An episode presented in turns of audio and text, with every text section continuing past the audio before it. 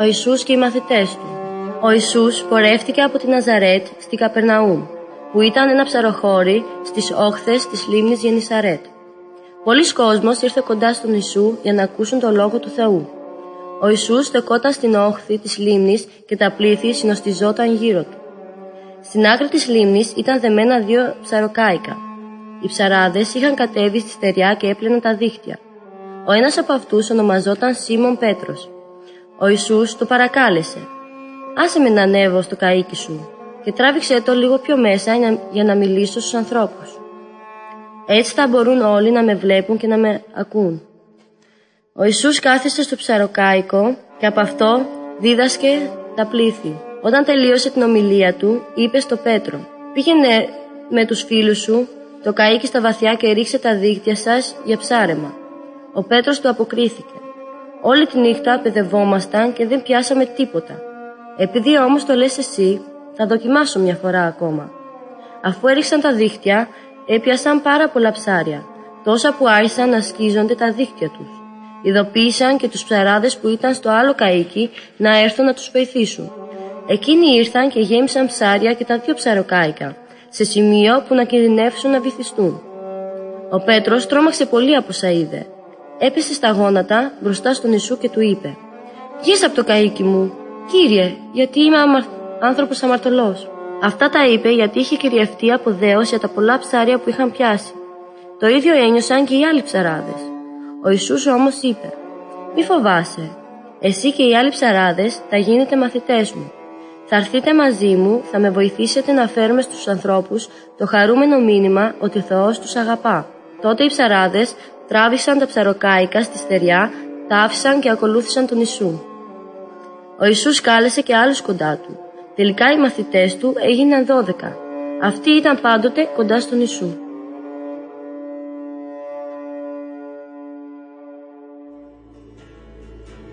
Ο γάμος στην Κανά Στο χώριο Κανά της Γαλιλαίας γινόταν ένας γάμος. Προσκάλεσαν λοιπόν και τον Ιησού και τους μαθητές στο γάμο. Εκεί ήταν και η μητέρα του Ιησού. Όλοι ήταν χαρούμενοι. Έτρωγαν τα ωραία φαγητά και έπιναν το καλό κρασί. Κάποια στιγμή όμως το κρασί τελείωσε. Η μητέρα του Ιησού του είπε «Δεν έχουν πια κρασί». Ο Ιησούς της απάντησε «Μην ανησυχήσεις για το δικό μου έργο. Δεν ήρθε ακόμα η ώρα μου». Τότε η μητέρα του είπε στους υπηρέτες «Κάντε ό,τι σας πει».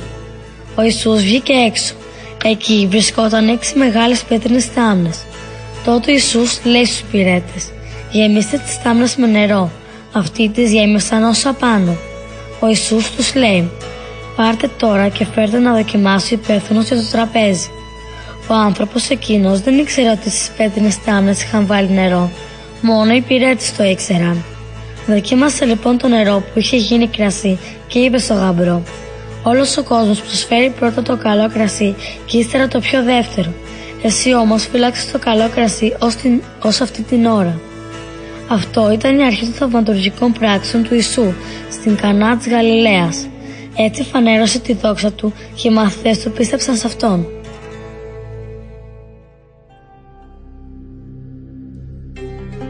Ο Ιησούς θεραπεύει έναν παράλυτο. Μια μέρα ήρθε ο Ιησούς στην Καπερναούμ και διαδόθηκε ότι βρίσκεται σε ένα σπίτι. Αμέσως συγκεντρώθηκαν εκεί τόσοι πολλοί, ώστε δεν υπήρχε χώρος ούτε και έξω από την πόρτα. Εκείνος τους μιλούσε για το Θεό. Φτάνουν τέσσερις άντρες που κουβαλούσαν έναν άρρωστο. Αυτός δεν μπορούσε να περπατήσει ούτε να μετακινηθεί. Ήταν παράλυτος. Οι τέσσερις φίλοι του ήθελαν να τον φέρουν μπροστά στον Ιησού. Δεν μπορούσαν όμως γιατί ο κόσμος ήταν πολύς και γέμιζε όλο τον χώρο. Οι τέσσερις άνδρες ανέβηκαν στη στέγη του σπιτιού, έκαναν ένα άνοιγμα πάνω από εκεί όπου ήταν ο Ιησούς και κατέβασαν το κρεβάτι πάνω στο οποίο ήταν ξαπλωμένος ο παράλυτος. Όταν είδε ο Ιησούς την πίστη τους, είπε στον παράλυτο Παιδί μου, σου συγχωρούνται οι αμαρτίες. Μερικοί που ήξεραν καλά τον νόμο άκουσαν αυτό που είπε ο Ιησούς και σκέφτηκαν. Δεν μπορεί να μιλάει αυτός έτσι. Μόνο ο Θεός μπορεί να συγχωρεί σε έναν άνθρωπο τις αμαρτίες του. Αμέσως κατάλαβε ο Ιησούς τι σκεφτόνταν και τους λέει τι είναι ευκολότερο να πω στον παράλυτο Σου συγχωρούνται οι αματίες ή να του πω σήκω και πάρε το κρεβάτι σου και περπάτα. Θέλω όμως να μάθετε ότι έχω την εξουσία να συγχωρώ αμαρτίες.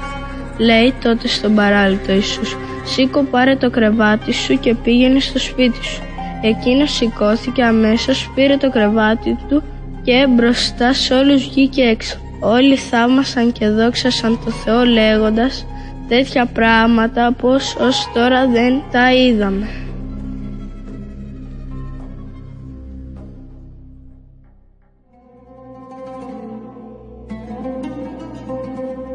Ο Ιησούς και η κόρη του Ιάιρου Κάποτε ένας άνδρας ήρθε στον Ιησού.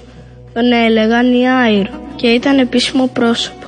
Ο Ιάιρος έπεσε στα πόδια του Ιησού και τον παρακαλούσε θερμά λέγοντας «Η κορούλα μου βρίσκεται στα τελευταία της.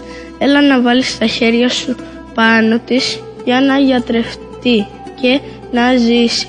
Και ο Ιησούς έφυγε μαζί του. Καθώς όμως ήταν ακόμα στον δρόμο, ερχόταν άνθρωποι από το σπίτι του Ιάιρου και του λένε η κόρη σου πέθανε, μην ενοχλείς πια τον Ιησού.